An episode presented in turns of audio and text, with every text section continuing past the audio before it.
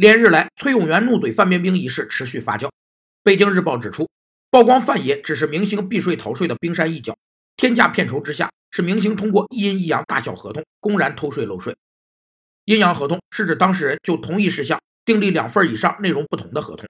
其中对外的一份并非双方真实意思表示，而是以逃避国家税收为目的；对内的一份则是双方真实意思表示，可以是书面或口头。如果利用阴阳合同实施违法行为，或以合法的形式掩盖非法的目的，则阴阳合同都因内容违法而无效。有关部门查实阴阳合同违反税收管理规定后，对一般偷税将处以罚款、拘留等行政处罚。如果偷税数额较大、次数较多，则可能构成犯罪。范冰冰工作室发表声明称，崔永元公开发布涉密合约，涉嫌侵犯范冰冰的合法权益。但有律师指出，这种表态说明其认可阴阳合同的真实性，已构成税务违法行为的重大线索。